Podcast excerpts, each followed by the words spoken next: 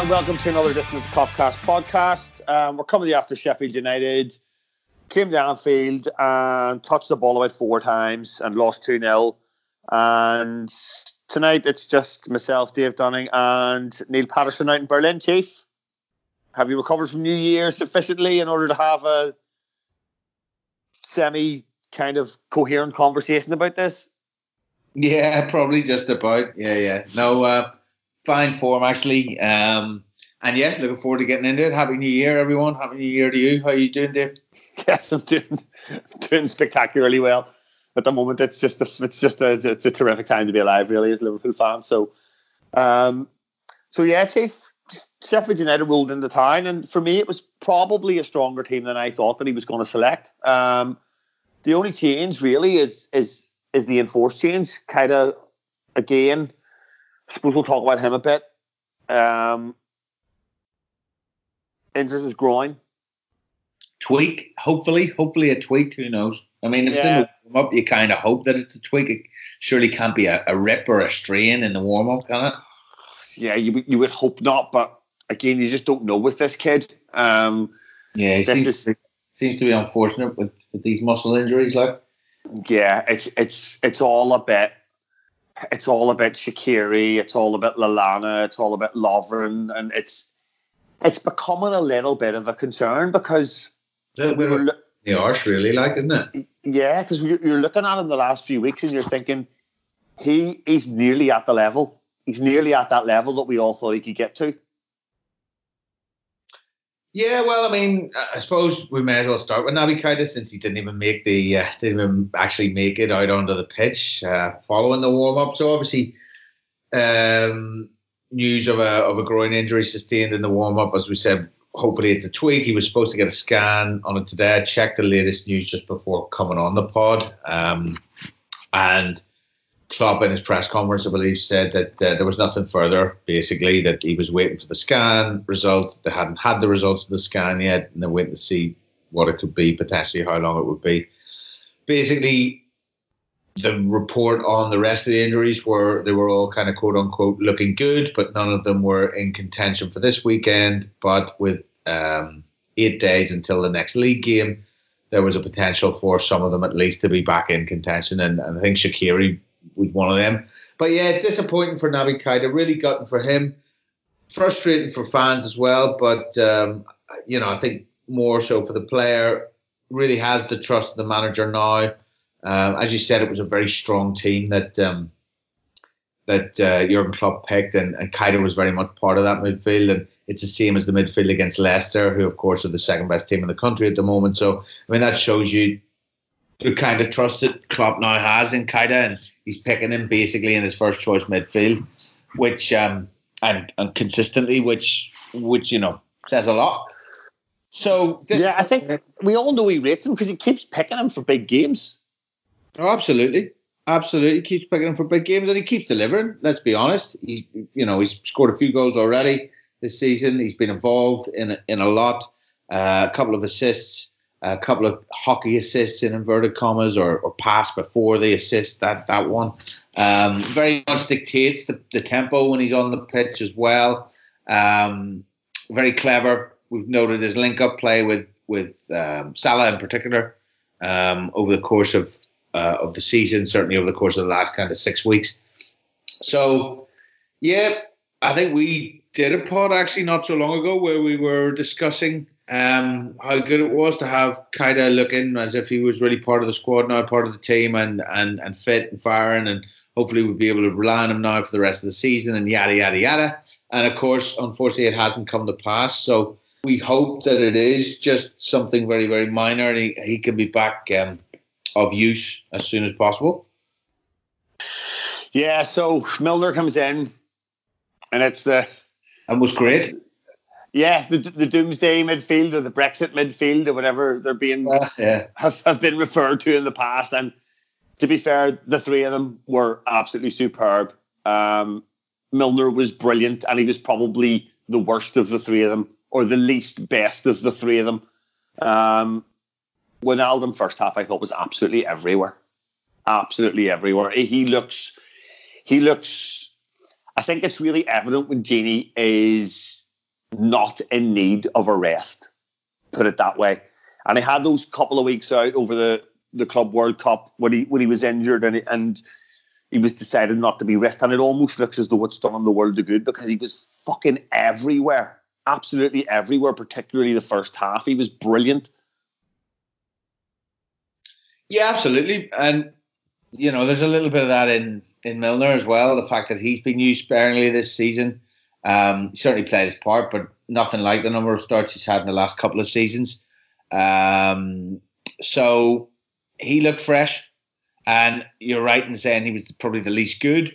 But um, I think that's just just a case of, of age more than anything else, and, and, and the job you're asking him to do there. But they were all brilliant. Gini's Gini's next level. Um, the dominance he shows, the strength on the ball, the, the, the composure, the quick feet in tight situations, the ability just to really.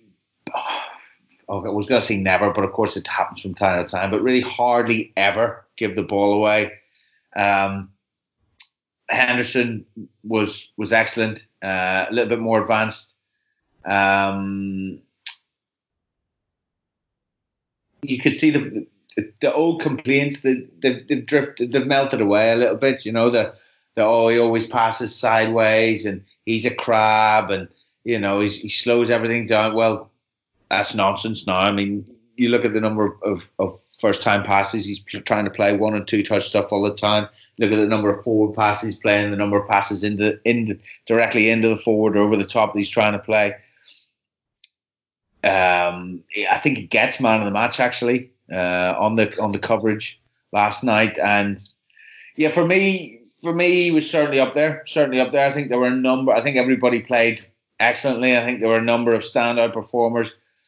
Van Dijk was was was exemplary. Gomez alongside him is yeah. Well, you know, I think I remembered last night, or I heard again last night what I've been um, talking about before with them as a partnership. I think they only conceded five goals in the first three months of last season with them as a partnership until Gomez got injured. So I mean that just goes to show you. And I think it's eight clean sheets in nine in all competitions now, and, and five in a row or six in a row in the league. So uh, I heard a statistic. It's it's it's five clean sheets in a row in the league, and it's the first time we've done that since Benitez was in charge in two thousand and seven. Yeah. So um, so there you go. I mean, we are we're starting to tighten up at the back. At the beginning of the season, everyone was saying, "Oh, you know, Liverpool aren't uh, aren't really clicking yet. They're only just winning games. You know, a lot of two ones, always two one. Liverpool's favourite scoreline. Well, no Premier League team has scored against us since uh, Everton did, and we beat them five two. Um, and since since then, we've started to increase our winning margins We've we've shut the door so much at the back, and now we're starting to get the praise that that, that we deserve. Uh, the likes of um, their manager coming out last night, and I'm sure we'll talk about that. but his praise was was glowing, was was resounding, shall we say? So uh, it's, it's yeah, it was. You know, it's nice to see, and and we know we've got other gears to go into. I mean, it was one of the most complete Premier League performances I've ever seen last night, and we only only won two 0 but we only needed to, probably only needed to win one 0 because they didn't have a chance. They didn't have a they didn't have a kick, and they weren't they weren't bad. They aren't bad. They're very far from from being bad. Um, they're an excellent team who put in everything and, and leg most teams um, all over the pitch and give them give them a horror show. Whereas whereas Liverpool didn't need to get out of second or third gear last night to to just to just steamroll them. And yeah, it, it's frightening because we've got levels to go. This team's got levels to go. Yeah, it's your point on Gomez there. It's do you remember the chat at the start of the season where we, we weren't we weren't as good at the back and is it this new high line? This new high line's obviously made us more susceptible and blah blah blah. But there we go. There's it's another another goal we concede against United that's offside, and we keep on catching teams offside so often. And we've essentially what we've done is we've we've adapted to VAR, and nobody else has. no forward line has adapted the VAR, but our, our back line has adapted the VAR. And we're playing this high line and we're, we're trusting the line, and the line is immaculate. Like the offside goal, I don't know whether you saw it, where they, they froze it. The line's absolutely immaculate. Um, and we continue to do this. And obviously, it, you know, it's it's our defensive record. You know, I don't think I think we've conceded more than one goal in a league game once this season, and as you say, it was against Everton. We won five two, but I don't think we've conceded a, conceded more than one goal in any other league game, and that's twenty matches. So to say that we were shaky at the back, I think it's just some stupid narrative that again someone says it once and everybody jumps on board. And actually, if you if you look at the underlying statistics, it's not. We've we've been certainly the top two or three defensive records in the league most of the season, and now we're by far and away the best defensive record in the league. And a lot of that has to do with Gomez coming back in, and that line can be higher with his pace, you know, and he can he can trust he he trusts his pace as well when he's not like I've seen Lovren drop a little bit earlier than he has to sometimes because he doesn't quite back himself in the same way Gomez does. He does it. He does it all the time. That that's one thing that Lovren, as good as he's been when he's come in, one thing he does that's in his game consistently and constantly because he doesn't trust his pace. And, and it's only and chief like it's only like it's half a second. He's going half a second too early, if, dropped, if even that. drops half a yard, half a second too early, but the, that's enough to play Harry Kane onside. But that's it. That's the difference between a, a goal being onside and a goal being offside, especially in this day and age where you're talking millimeters. Exactly, exactly. And that, listen, we'll, come back to the to the defense because you, you hit the nail on the head with with with the high line and and the one thing we'd actually forgotten because Joe Gomez got injured. I don't know. Was before Christmas last season, wasn't it? it was what end of November? It was December. I know. I think it was. The, I think I, I looked at it the other day for a specific reason, and I think it was the eighth of December. Okay, eighth of December. So before the Christmas period really kicks in. So before your mad sort of run begins. So you played at that point about what fourteen? No, not even. 12 games in the season? Like 12 matches or something, yeah. 12 or 13 yeah. games. So it's not very many because you've had all those stupid international breaks. You've had about three international breaks, and um, you've only you've only just you've only just started really because the League Cup is still in the still not quite in the quarterfinal stage and whatever. So you've only had a, a short number of matches and you um or a small number of matches, sorry, and we forgot how high of a line we were playing when Joe Gomez and Van Dijk were were the centre back partnership because obviously uh, Lovren comes in for a little bit and then gets injured for about six games, typically, and then gets injured. Then Matip comes in and takes over. And what happens is, of course, Matip grows into the role and does really excellently and ends up being possibly our best centre half. In fact, of the second half. Yeah, we're uh, we are in danger of forgetting how good Matip was. He absolutely was. He absolutely was. There's no doubt. But our goals per game conceded did go up. There's that. That's just a fact. When Gomez and and Van Dijk were split up, our goals per game conceded ratio went up. And, and the fact there is, Chief, that you you just you didn't really mention it because it was the record was so absurd that you just yeah. assumed that it would revert to the mean at some point.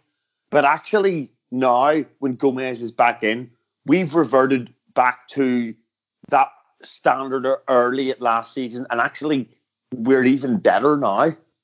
Exactly, because not well. Not only can we play the high line like we want to, we've now also got the VAR helping helping us do that because if you're offside by a ball hair, you're offside. And and they're taking it to the nth degree to prove that because they have the power. And even though it seems they've been told by the IFAB that they're ripping the piss and they shouldn't be doing that, they're like, really?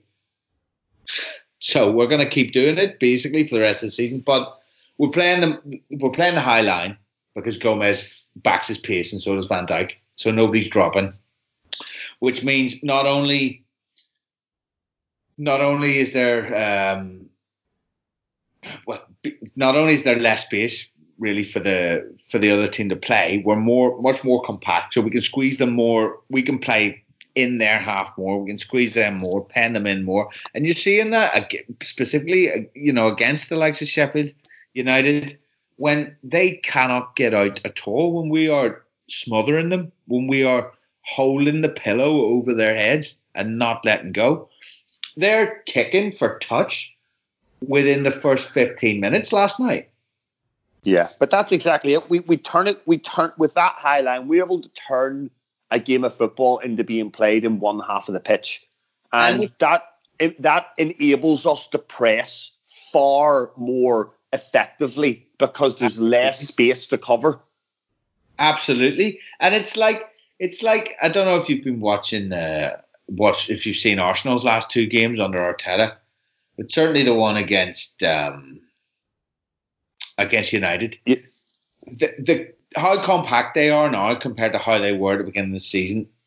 You know, it's a little bit. You look at Liverpool. Liverpool are doing it at a, at a higher level, but Arsenal were very, very good under Arteta the other day. But they're doing the same thing. They're compressing. They're playing really, really high, and they're compressing the space. And there's about I don't know, 30 yards, 40, 40 yards maximum between their their their defense and, the, and their strikers. So they're really, really condensing the the the space in there. And we're doing the same because we're playing so high.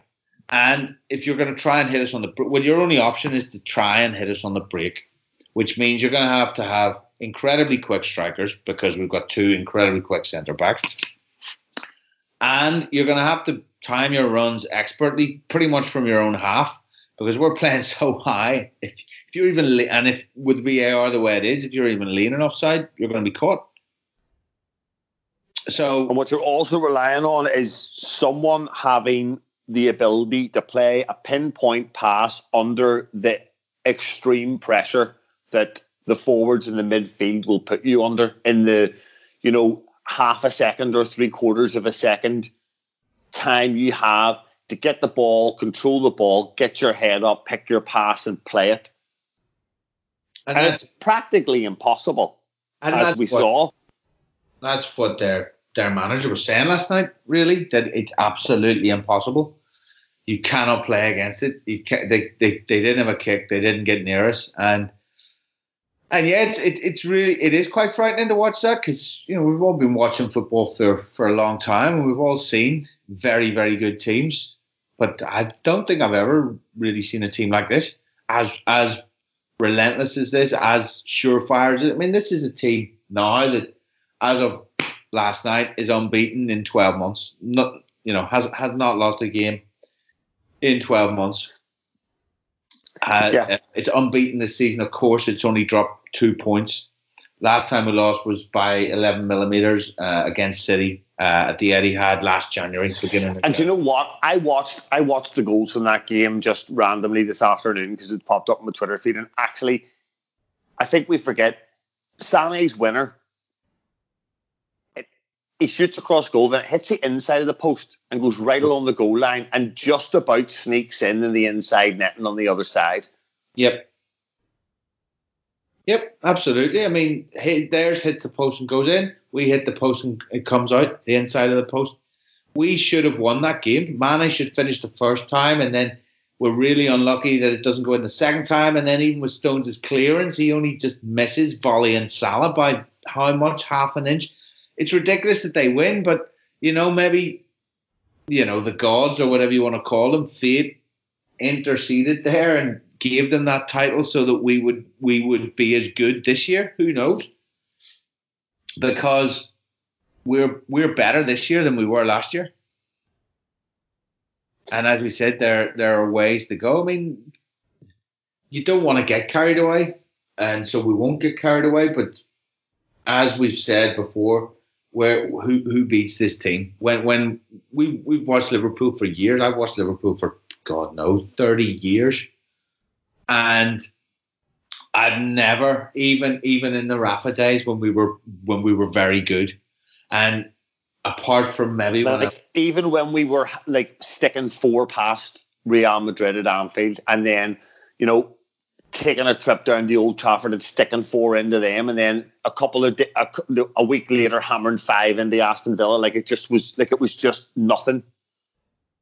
Well, it was nothing compared to this because you you you you were brilliant at that time in, in that one season in that six months, but you never felt we're definitely going to win this game today before you started the match.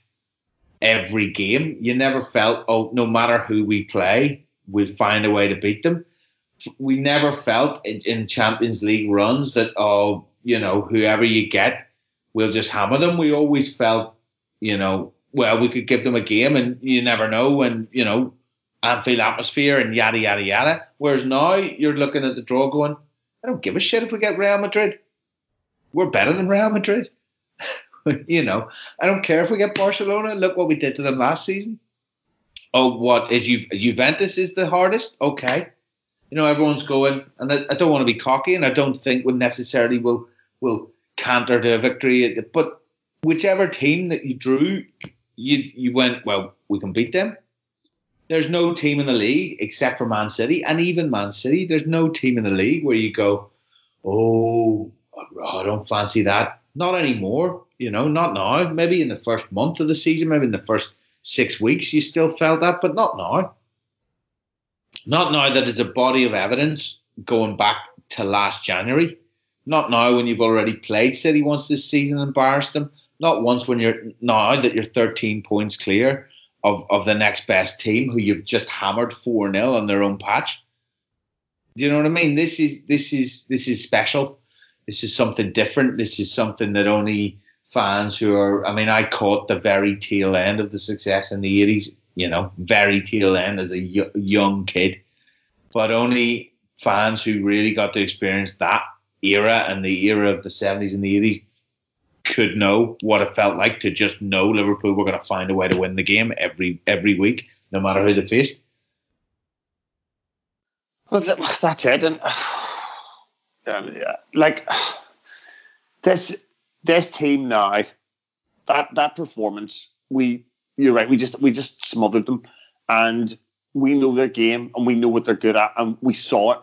Um, we saw that like to get the, the ball up to McGoldrick uh, and it gets popped off and you know they get runners from midfield and then and then the, the ball goes in behind and all of a sudden they have they have you know midfielders flooding forward in order to fill the box the likes of Fleck and Mousset and um, what do you call that Scouse fella with a funny Lundstrom? Lundstram um, yeah you know and you know they, these guys these guys are coached really well and and Wilder's played that system for a long time, um, and they all. And again, this is the benefit. He's had that group of players together for a long, long time, and this kind of brings into this brings into stark realization the conversation that was had at the start of the season around why haven't we signed players and blah blah blah. Well, again, you look at Aston Villa, who spent an absolute fortune, and they're struggling. Whereas Wilder's come up probably the most unfancied of the three promoted sides, Sheffield United. And with a, a, system they've been playing for a number of years now, a group of players that have been together, um, guys that all understand their their roles. They have a manager that demands the highest level of effort and work rate out of his players and is uncompromising on that, which I think is fairly evident in his his press conferences and his his um, his interviews, and it goes to show that they're they're not that different from us in their ethos, but the level that we are performing at and how we expertly nullified them and prevented them from getting the ball into the front men with our energy and our pressing and our coordination was just it's terrifying. And Wilder said it himself, you know, um, teams are coming here now, and we talked about this in the past. It, it, could get to a stage where teams are just they're going to be beaten before they walk out of the pitch, and and and Wilder said that that nearly was the case. Yeah, he seemed to, he seemed to intimate that, didn't he? I mean, he seemed to sort of be having a weak dig at his players, but sort of saying, you know, that that's the first time it's happened, and to get to this point, for it to be the first time isn't isn't really bad, given the journey they've been on, and he could understand perhaps in a way why they were, but he was very he was very disappointed, quote unquote, in that. And don't get me wrong, the early goal helps us significantly there. But at the same time, we've been threatening to put an early goal away for weeks now. Well, that's that's absolutely right, and and we should, for my money, we should be more clinical like that because that's one thing that Manchester City, when they're on form, they are very very good at scoring within the first five minutes, and we create a chance as good as Mo Salah's um, goal there. We create a chance like the, uh, as good as that pretty much every game within the first five minutes, and don't tend to take it. Like so, you remember at Leicester when we win 4 0, we should probably be 3 0 up inside 10 minutes, easily. Uh, we should definitely, definitely be one up inside five, if not two. Oh, yeah, exactly. So, again, also in the World Club Cup final, we should be 1 0 up inside five minutes. Firmino we misses should be 2 0 up. Inside a minute, I think. Yeah. Firmino misses a sitter. Yeah. Um, and there's another one also early. There's, so kind of puts one over the bar very early on too, when he should do much better with it. Yeah, that's right.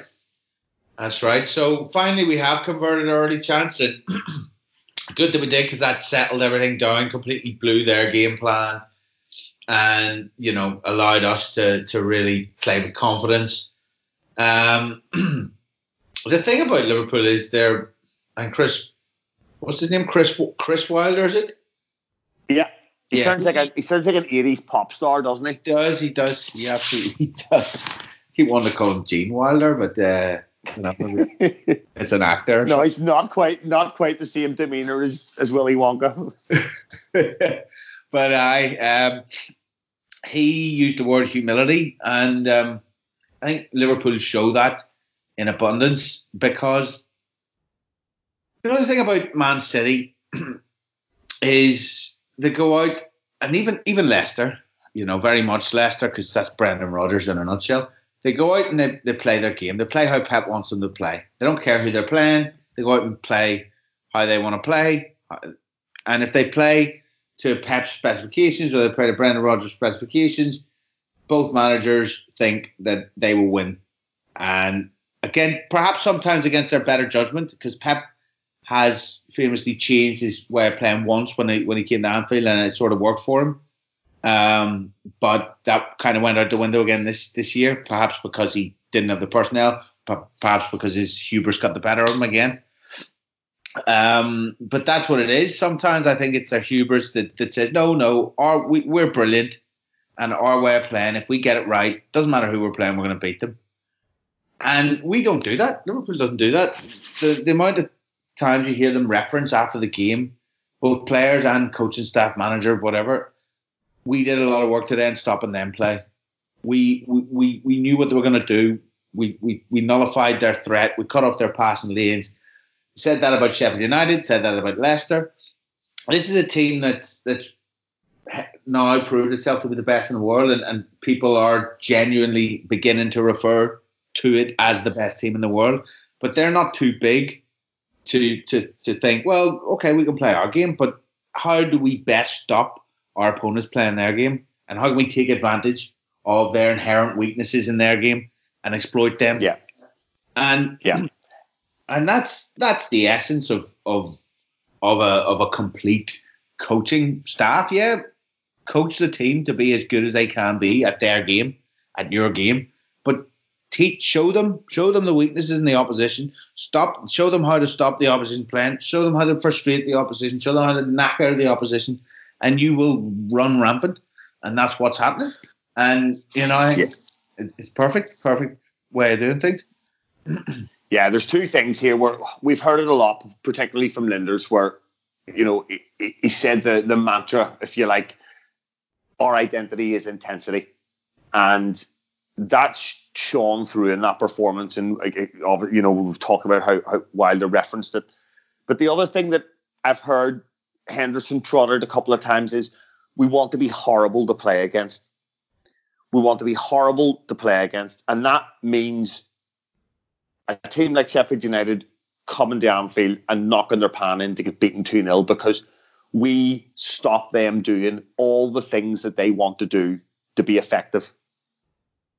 And in that regard, then we can take advantage of that. And that's what we've done time and time again this season. And we've seen it. You know, we've we just we've kept the ball off people. We've pressed them high when we've wanted to. We've sat back and we've defended, you know, the widths um, and and the breadths of our of our 18 yard box when we've had to.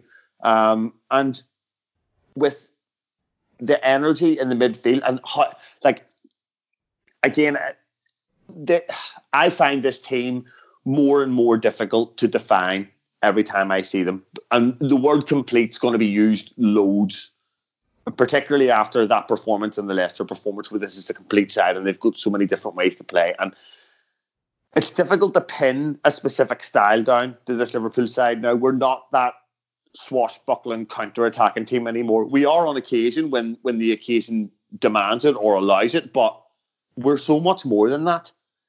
The thing is, what what we do better than anybody is we switch the play and we stretch teams, particularly with the two fullbacks. Again, that was see that game. Uh, that was one of those games where you just saw fullback to fullback passes all the time. Fullback Robertson to Robertson to Trent, Trent to Robertson, switching the play, moving them all over the pitch, and just physically exhausting them. Did you see uh, Trent's volley to Robbo across the across the box? Oh, the one with the outside of his foot. Fucking brilliant! It was uh, my my brother says this. My brother has said this, like, and it was like I think last season he said, you know, and like, he's a Spurs fan, but he, he's actually like he's one of the more objective um, football fans, and he said, I watch that kid play, and there's at least one pass a game where you just go, wow. And and, and, and that's still true, and he, and he's still is, that, that's what I mean, and that that was that was the pass against Sheffield United where you just went, wow. Yeah, it, bend, it bends away from Robertson and into his path.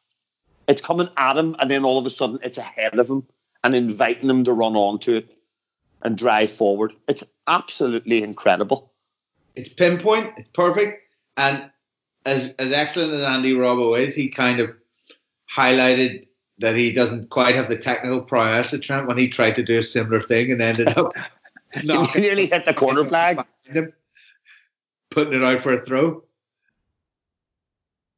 You see that? Yes, yeah. Um, yeah, he didn't quite catch it right at all. It nearly hit the corner flag. Yeah, um, wrong part of his foot. So, yeah. Uh, so you're absolutely right. But I mean, Trent, listen, Trent, Trent's different class. We, we can go on. I mean, what was what was brilliant was they interviewed him after the game on that Premier League tonight on BT Sport, and the way he spoke was absolutely, absolutely first class. Just really, again, humble, uh, sensible, thought thoughtful, um, really professional sounding, really focused. Just everything you want. Just, I mean, they said he's a, he's a great ambassador for the club or spokesperson, or what they said, he's a great PR man for the club, whatever. But really, a- ambassador should have been the word they used. Um, and that's what he is. He's, you know, even Rio Ferdinand, who through gritted teeth went on to say how great this Liverpool team is, and you know, you know, you're doing something right when when when they're having to say it through literally through their their gritted teeth. You know, yeah, yeah, this is this is a, a great team. But um, they're the the ceiling, the level, the limit to to, to Trent is there. Well, there isn't one. The the sky is the limit in terms of his his development potential. He's got everything.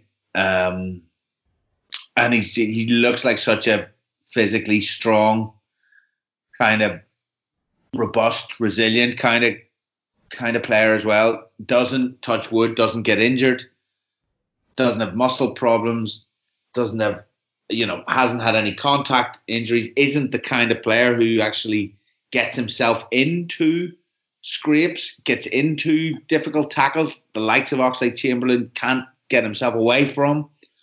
Um, I think it's that's something to do, I think, with the area that he plays in on the pitch as well, where he is withdrawn from that intense, you know, there is there is a toe to toe battle. I think there is a little bit of that, but there are. I think that there just is a thing where some players just don't just just yeah. I don't know what it is. The way that they play, whatever it is, their touch, the, the positions they play on the pitch are bound to help as well. But whatever it is, they just don't get involved in those in those lunging kind of um leg, you know, real risky kind of twisting tackles where the knees go over and the ligament gets stretched and, and all that kind of stuff. Touch wood. Touch wood. Yeah.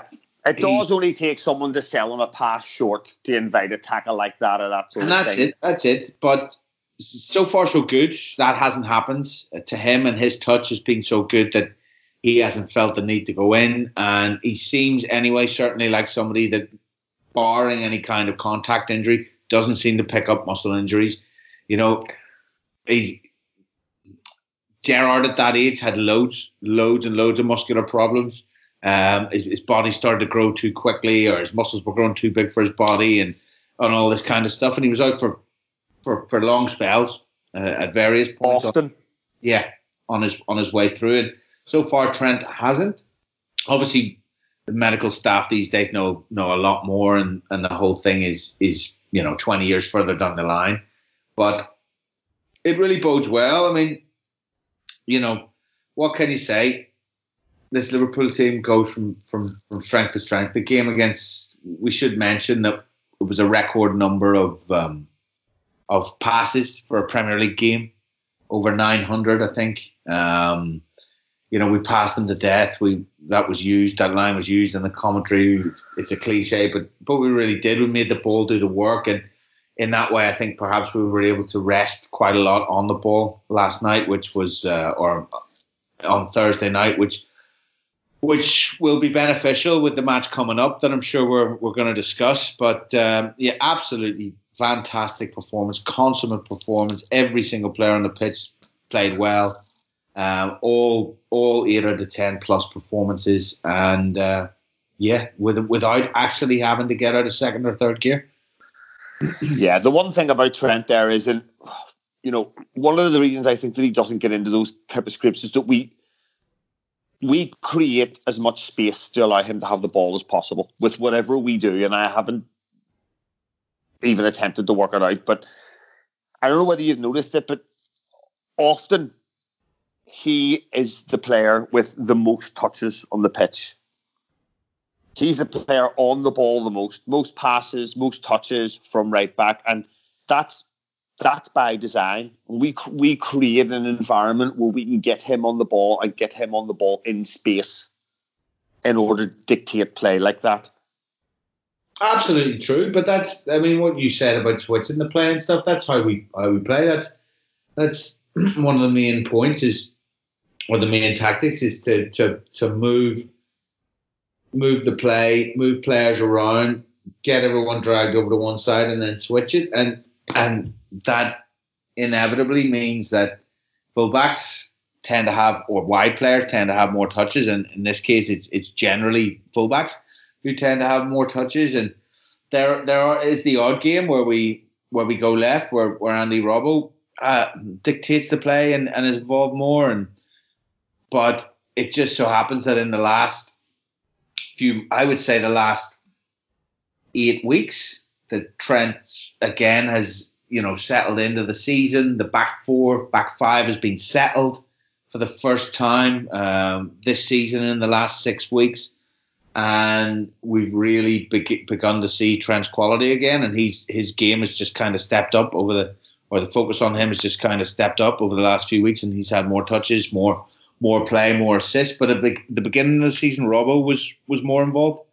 But that's it's a virtue of the way we play that the, we're trying. Our fullbacks are, are our most creative players, and we're trying to get them on the ball.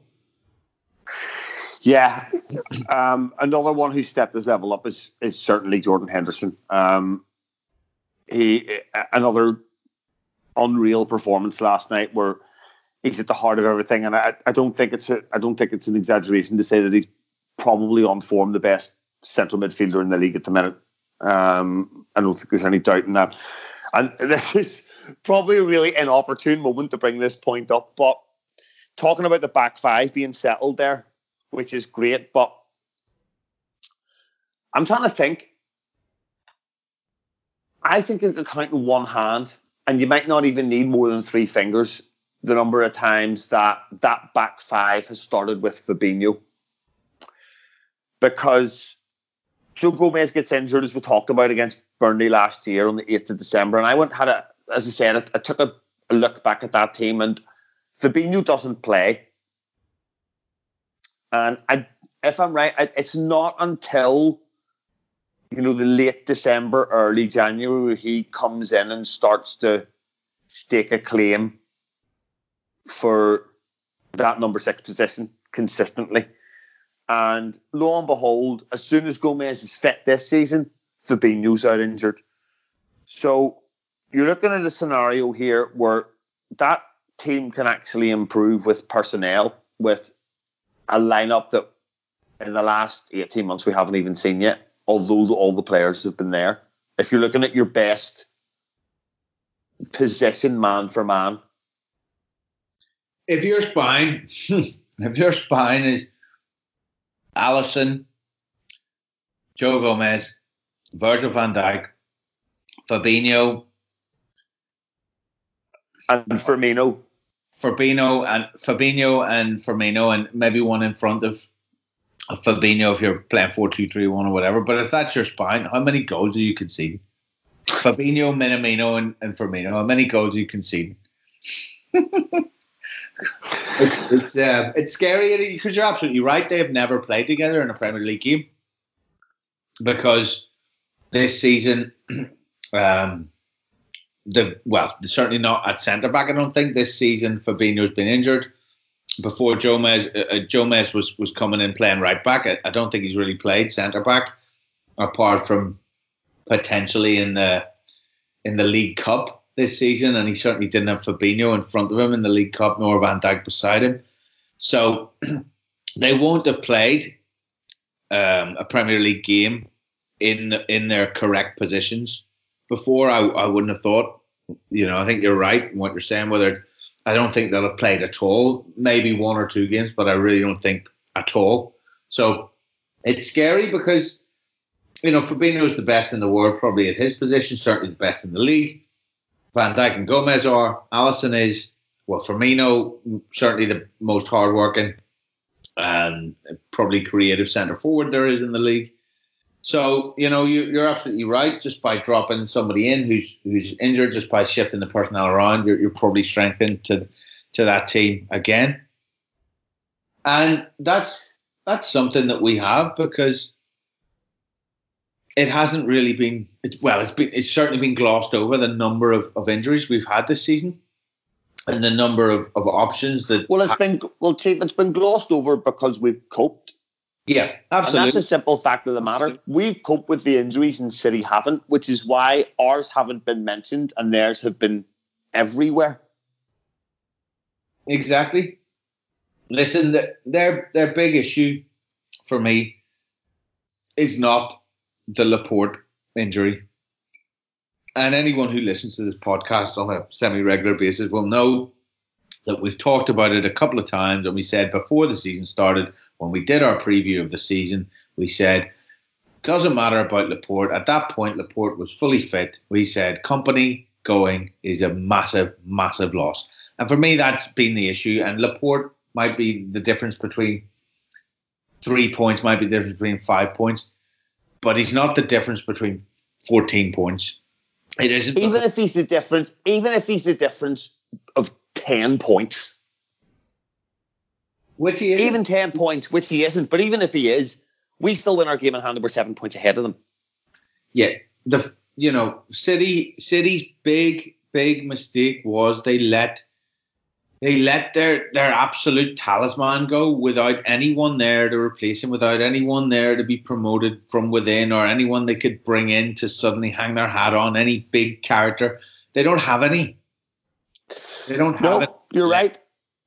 And what we what we cursed ourselves for for not having for so many years leaders in inverted commas, we now have them in every position and City are looking around and they're struggling. They don't have any. Laporte's a good player, a strong centre back, but he's only been at City two seasons. You know, he's not, he wasn't their captain. It's not like are you gonna are you suddenly rely on him? No, he's become their best player completely because he's been out injured and they've they've done badly. You know what he's I mean? become their best player. He's become their best centre half because of two reasons. A, Kompany's left, as, as we've discussed, and the other thing that I think is personally what I think is our actual issues is that went and spent, you know, the guts of 150 million pounds on Stones, Otamendi, Mangala, and none of those players are are anywhere close to the level of any of our centre backs, never mind Van Dijk or Gomez. Like they're not even close to Lovren. You know what was difficult for them and what's always been difficult, I suppose, and we may have this problem once the likes of Matip and uh, Lovren move on. They had Kompany, and they had who? Who did he used to play with? Who was their other centre half? I mean, Kompany he played with Otamendi for a little bit, but did they always just struggle to have somebody with Kompany? Because it's almost like they they tried to buy the next big guy who could the next big name. But Mangala was thirty million, God knows how long ago. So in nowadays, nowadays he'd be worth eighty million, maybe more, and he never fitted in. Automatically never fitted in. He went. Guardiola's then gone and bought Stones, fifty million. Doesn't like him. I mean, Otamendi was there before Guardiola came in and so was uh, Mangala. But I don't think Mangala's there anymore. I think he's he's been moved on. And now they've got Stones, Otamendi, and they're trying to play Fernandinho in there, who's not a centre back, just not a centre back. I mean, we've got Fabinho who could play there from time to time and who Klopp actually counts as a centre back. Fabinho's five times more centre back than Fernandinho is. Even though Fernandinho's actually been probably their best centre back so far this season, in the absence of uh, of Laporte. But anyway, we're digressing. But the issues with City go a lot deeper than Laporte being injured. You know, and and what my original point was was that Liverpool have have had a lot of injuries and therefore a lot of combinations that we we may have seen and we would like to have seen in certain games and certain times haven't been possible due to the injuries. And you're absolutely right, dropping Fabinho back into that spine will will just reinforce, and he's due back anytime soon. He's he's do, he's running. He's he's on the pitch. I read uh, Klopp said in his press conference earlier that he's out. He's doing his running and whatever. So you know you're looking at probably he'd be back by the end of January at the latest. You would imagine. And you know that's a, another way Liverpool can get stronger as the season goes on. So you know it's dangerous. It's dangerous for other teams. Um, you know I don't want to go on too much. Uh, but it's a frightening prospect, especially you, when you think about a winter break that's coming as well. So a chance to kind of regroup and you know get everyone together and have eight nine days warm weather training or something, and you know go for a final push. I mean, everything seems set up for Liverpool to go and win the league now, and um, and to put in a record points haul, and you know to become the greatest team the Premier League's ever seen. Um, so let's let's just uh, stay on board and, and hope it keeps going. Yeah, well, that's it. So th- this is this is the period that we've struggled in in the past. This this January February period. So I suppose for me, all eyes are going to be on this. Um, this is not a period of the season that we've we've excelled in in the past. And the next game is Everton FA Cup third round because of course we of course we don't play Port Vale in the third round of the FA Cup because um, we're not Manchester City. So it's a Merseyside derby at Anfield and it's a pretty strong team he puts out on Thursday night and this is Sunday afternoon. So I don't know, Chief. They're going to want to come and they're going to want to they're going to want to make a statement, and Ancelotti's going to want to make a statement, and their season's it's this is all they have left.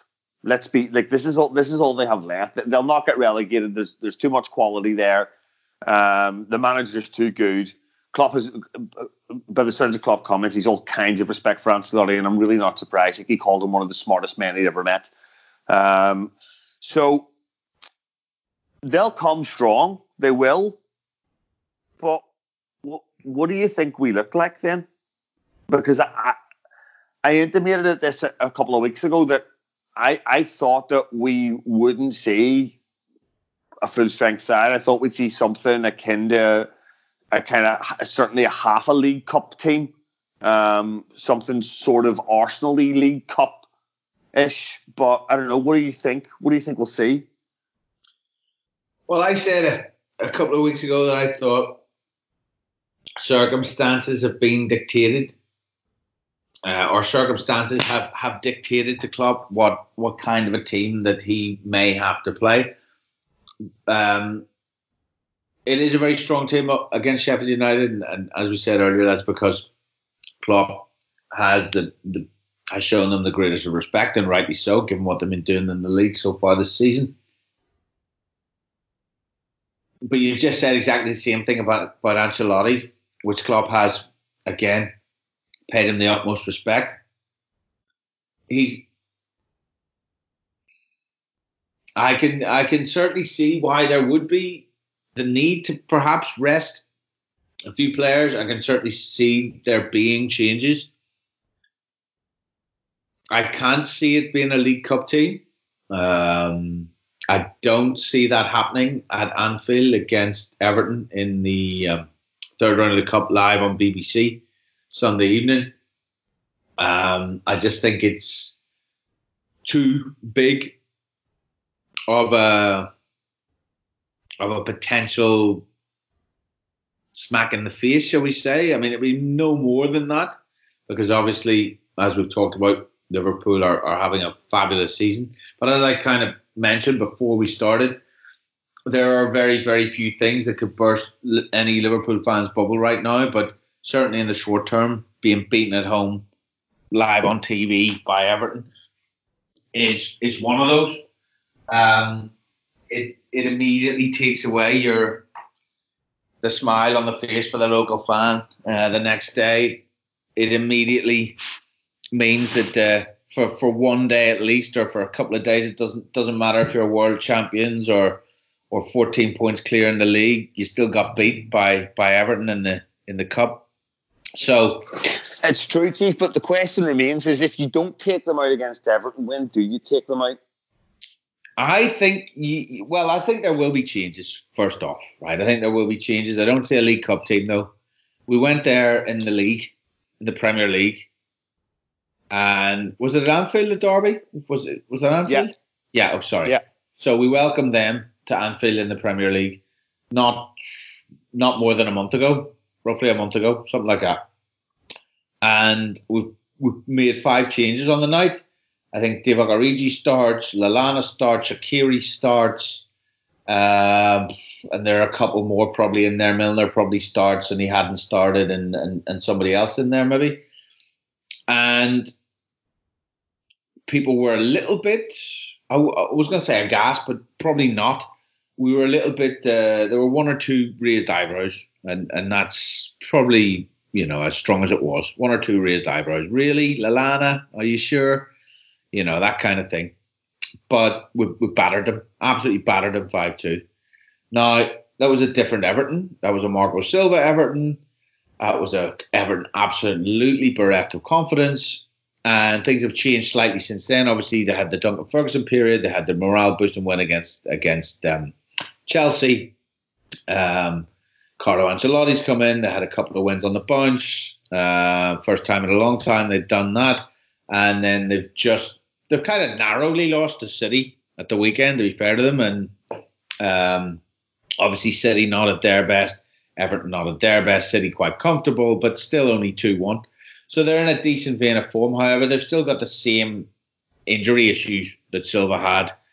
They have problems in midfield. Your man Andre Gomes is, is out forever. Um, they had to play uh, Simon Davies in there, or Tom Davies, sorry, not Simon, Tom Davies in there with um, Sigurdsson as a central midfield pairing, which uh, wasn't too tasty there at the weekend uh, or in, in their yeah. last. Um, so they've got issues, but it's one of the. Listen, you're looking at it and you're going. If you're, I mean, even if you're Klopp, I, if I, you're looking at it and you're going. first of all, you're going, thanks a lot, FA, you bastards, for drawing them out of the fucking hut. Because I could quite easily have done with getting Brentford away or whatever it might be, you know, quite quite easily could have done with going to or just or any of the teams that Manchester City have drawn over the last two seasons in any of the cup competitions. Yeah, any one of them, or or like our opponents from last night, Sheffield United, they've got AFC Fylde at home. You know, imagine we had them. Then you would be seeing a League Cup team, and then nobody would be saying a word, and everyone would be very happy and yada yada. But unfortunately, it's Everton. Okay, so and, and so so I think his hand is forced. I, I think he has to play it because obviously he doesn't want to replay. The last thing he wants is a replay. So I think he has to pick a team that he feels is strong enough to make sure they win that game in 90 minutes? All right, so I have a I have a team down in paper here. So let's let's try and let's not pick a team. Let's try and guess. Let's try and guess the eleven. So, what do you think? Do you think he gives Adrian the gloves, or or does he keep Alisson in? I think he keeps Allison in. Okay, I think he I think he gives Adrian the spot. So yeah, I write down my team. You, have got your team written down, so I write down my what they're doing. We'll compare them after. Okay. All right. So I think he keeps the two centre halves simply because we don't have anybody else. And the only alternative is to throw Nat Phillips in there, which I don't think he's going to do, or drop Henderson in. And I don't think he wants to play Henderson anyway because he's played a lot of football recently, a lot of football. So I think he goes Gomez Van Dijk. I think the two players who could probably do with more of a rest than anybody are the two fullbacks. So I think he gives Neco Williams a go.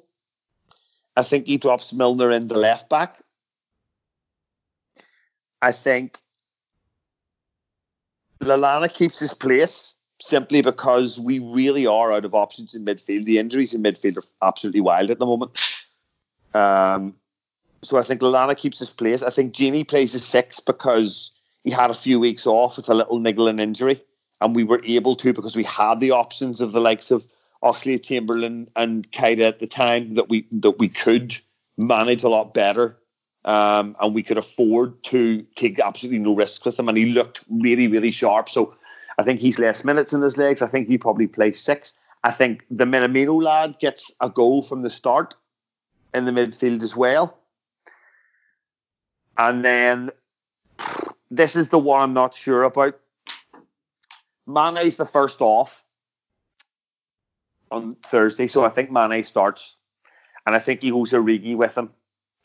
And I think he goes Harvey Elliott. Mm. So that is my compromised team that I feel the man. I think feel I don't feel at the minute, considering what the team was on Thursday night, what Klopp said during the week, or what, well, today, I suppose, um, and all the other considerations that I mentioned, I think that won't be too far away from what it looks like. So let me get this straight. You've got a back five of Adrian, Milner, Virgil, Joe Gomez, and Williams. Yeah. Then I'm going to go forward a little bit. You've got a front three of Mane, Origi, and Elliott. Yeah. You've got Minamino in behind. In the midfield, yeah. said from the start, with Lallana and Gini. And Gini. So I think he's doing like a Minamino, Lallana left and right of the three, and Gini in the six. It's interesting. I mean, it's not that not that mental. It's not. I don't mental. think. I don't think it's. I don't think it's. Be. I don't think it's. Yeah, it's not that mental. It's not like you'd look at it and go, "That's that's loads of changes and that's really crazy." But to be like, I think the fullbacks need to come out.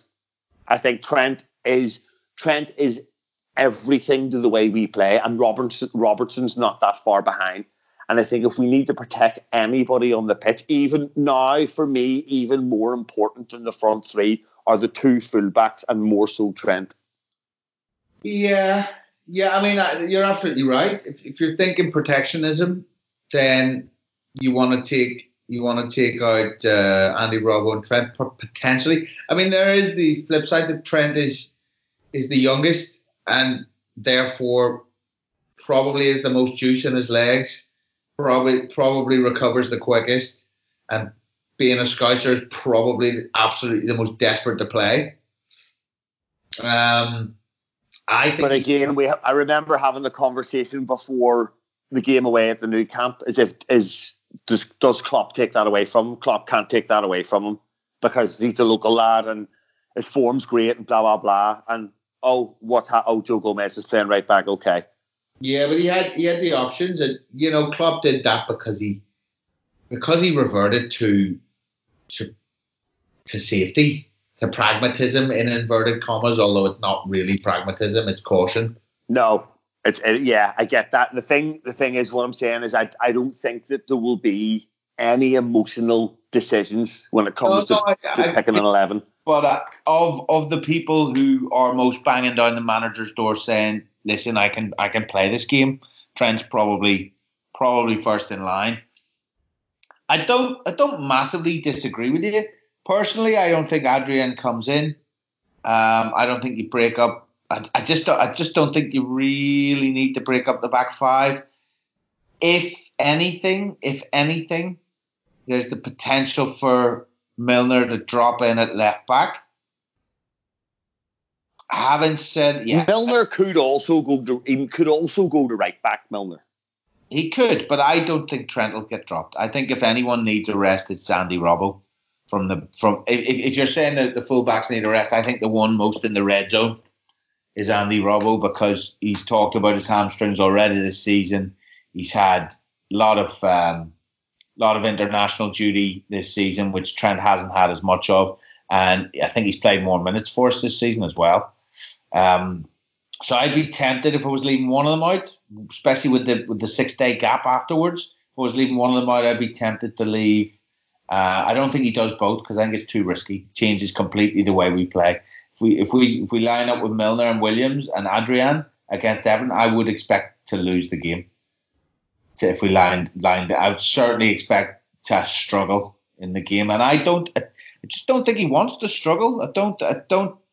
Don't think he wants to lose the game, and I don't think he wants to. He definitely doesn't want to replay. So whether what he wants and what he ends up with could be two different things, and, and what he's prepared to to to risk, uh, risk reward, and so on. You could be absolutely right because he's done it already this season. Um, so I'm not I'm not saying it's ridiculous or anything. It's just it's not what I see him doing. I think you see, I think you see the back four, pretty back five, pretty much the same, pretty much the same. I think in midfield, you don't have many options. So potentially you have Milner back. You potentially you have Milner at left back, and you, are giving Andy Robertson a rest. So and you've got your man Williams on the bench. Um, I think midfield you've only got, and in midfield you've got to yeah you're you're probably going to rest Jordan Henderson because he's played a lot of football. Um, and therefore, you're probably playing with a maybe a Gini. I'd probably go with your midfield, Gini, Lallana, Minamino, with Henderson on the bench. And up front, either Mane or Salah gets a rest with with Firmino. Only one of them plays, and I would go with Origi and Elliott as well. I think only one of them plays. Yeah, and I'm basing it on Mane is Mane's the one that predominantly stays injury free. I don't think I just, I don't see I don't see a world where he doesn't have Mane or Salah on the pitch. Yeah, one of those One of one of Firmino, I think will certainly miss out. Yeah, um, and I think it it's often Mane in these situations. It's often Mane gets the nod ahead of Salah, and I think the fact that he comes off 15 minutes beforehand is the and what you might see is Mane might get 70 and Salah might get the last 20 or something like that. That's fair. That's fair. He does. Uh, although Mane did look more tired, Salah looked really, really sharp. Um, yeah, he did look sharp. I, I also think that Mane just get Mane gives you more. Yeah, Yeah, no, uh, I think he does. Probably he's more more of a complete footballer. Um, yeah, if like if you're gonna play, if, if you yeah, if you're gonna play one of those three, for me, I always wanted to be Mane. If I have a choice of you're only getting to play one of these three in this game, I always pick a Mane, always. Yeah, so we're. I mean, we're very very close. I mean, there's a shout maybe that that Curtis Jones plays instead of Minamino, and Minamino comes on. That's fair. The other way around, there's a shout that, that Milner starts the game. Um, I, I, well, I, I haven't been anyway. Sorry, get mixing myself up. I don't think he started midfield. I think he started left back. So really, my only big change is that for me, Trent starts at right back and, and Williams is on the bench. Yeah, and then the and the goalkeeper. Yeah, and the keeper. Yeah. Okay, so we're we're not that far away. Not that so, far away. So we'll see what happens anyway. I just really do not want to lose. I don't want to see us lose a game. So obviously, no. the last thing I want to see us do is lose against Everton. So. And the even more last thing than that is to see us lose against Everton at home at home, which we haven't done for 20 years. Let this not be the year that happens. Yeah, I know, I know. Don't don't let don't let them have that because you know what you know what they're like. This will this will use it and take us. Aye, we still beat you though? Yeah, we beat you. We beat yeah. you. Fucking blue shite.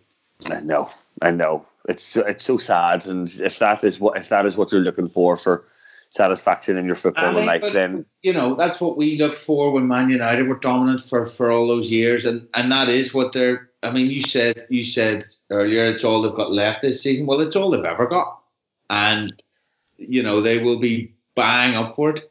There is no yeah. doubt. Ancelotti is no mug, and Klopp knows that, and therefore I think he will treat it accordingly. There will be changes made, but it will not be. Uh, it will not be an Aston Villa or an Arsenal side. No, don't get me wrong. I don't expect to see Sepp van den Berg playing. I don't expect to see, you know, um, Ki-Jana Hoever playing. Um, I, I, I, I just Hoever on the bench. I can see Hoever on the bench. I can see Hoever on the bench. Yeah, I, I, I can't see that he'll start now. To be honest, you know, there's Williams seems to be ahead of him, ahead of him in that pecking order. Um, but Williams was a left back, but am I wrong? Is he is he a right back? It looks as though he's a right back. Yeah. He, um, so look, it's I, I, don't expect to see the, you know that you know we're not going to we're not going to see those Aston we're not going to see well obviously we're not going to see Herbie Kane but we're not going to see um oh Christ what's his name I can't remember now because they're all about twelve. Um, but you know, we're not going to see you know, your, your Christy Davises or um, yeah. boys like this because they're just they're just not close enough to the first team. It's only going to be players that are in that specific group of four. I think. You know, your Brewster's Brewster. I, I don't think I'll start. I think Brewster will, will make the bench, but that group of four of Brewster, Jones, Williams, and and um, Elliott. Yeah, and I can see them. I can see them being on the bench. I can see Elliott potentially starting. Jones has a chance of starting. More likely they'll be on the bench, though. More likely, I would say. Um, if he's going to drop one in, if he's going to drop one in, it would probably be Elliott just for the wild card.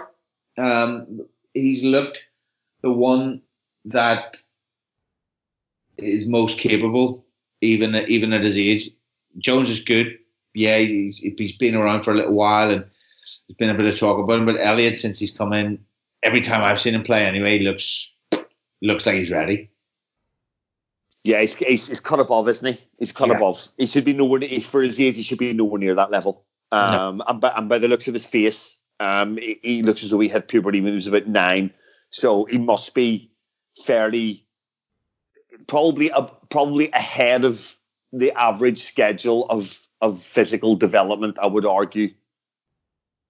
Yeah, well, he looks like he can. He can. Um, he's got the stamina, stamina to last a full game. He doesn't look doesn't look like he's the man against boys. You know, whereas the likes of some of the others, the Christy Davises and so on, it, it really was. Um, so yeah, we shall see. We shall see. Jurgen has surprised us in both ways before. Um, sometimes going much stronger than we'd expect. Sometimes going much much potentially weaker than we would expect. That he's he's managed to get it absolutely perfect so far this season. So let's hope he gets it right again on Sunday. Yeah. Okay. So score prediction. Mm, two one Liverpool. Minimum. Yeah, go- oh, oh, cheeky. Yeah, I'm gonna go the same. I'm gonna go two one, and you know, I, I kind of like I kind of like these games. I kind of like, you know, this is what was so frustrating for me about Keita. I, I'm still I still get a bit of excitement watching him play because I haven't seen enough of him for my own liking. You know, um, yeah. and that really really annoyed me um, on Thursday night. But but these games, you know, everybody likes to see a new signing play, especially someone that is who seems to be as you know dynamic as as Minamino.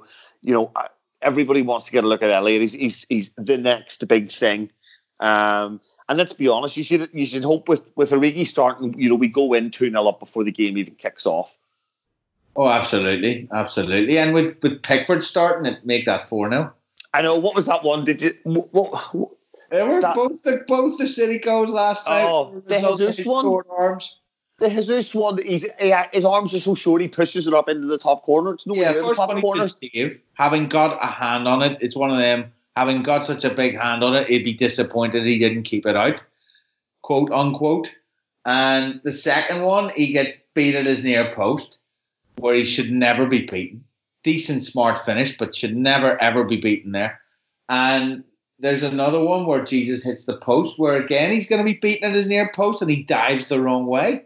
He's fucking rubbish. And the quicker yeah. Paulo gets rid of him, the better. The quicker England work out that he's a fucking gnome, the better. Like because he is, he's a fraud. if ever there were one, Jordan Small Pickford is a fraud. Yeah, he's. uh he's not great, but that's just kind of inherent of of Everton's transfer policy, really.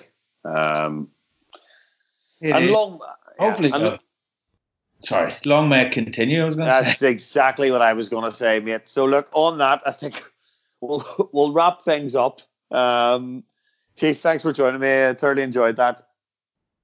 I no bother. Me too. Me too. Good to get one out and top of the top of the tree by a long way going into the new year or the start of the new year. So let 2020 be uh, be Liverpool's year. Yeah, let's go and win the treble, and then you know just top and tail it with the Super Cup and and the World Club Cup and up the dynasty defining Reds.